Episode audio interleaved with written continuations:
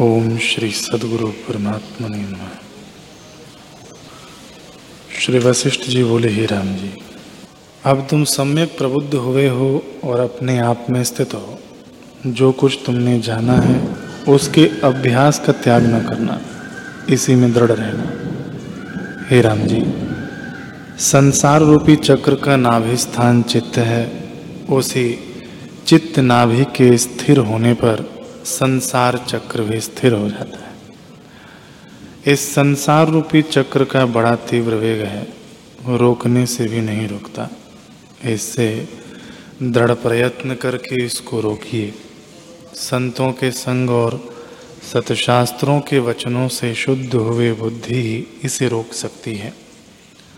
हे राम जी, अज्ञान से जो दैव कल्पा है, उसका त्याग कर अपने पुरुषार्थ का आश्रय लो। इसी से परम शांत पद प्राप्त होता है। ब्रह्मा से लेकर, ब्रह्मा से लेकर चींटी तक यह अज्ञान रूपी संसार चक्र असत रूप है और भ्रांति से सत के नहीं भाषित होता है। इसका त्याग करो। असत रूप पदार्थों में जो राग या द्वेष रखते हैं, वे मूर्ख हैं।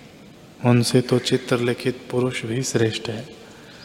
जब इष्ट विषय प्राप्त होता है, तब ये हर्ष से प्रफुल्लित होते हैं और अनिष्ट की प्राप्ति से द्वेष करते हैं। पर चित्र के पुरुष को किसी से राग द्वेष नहीं होता।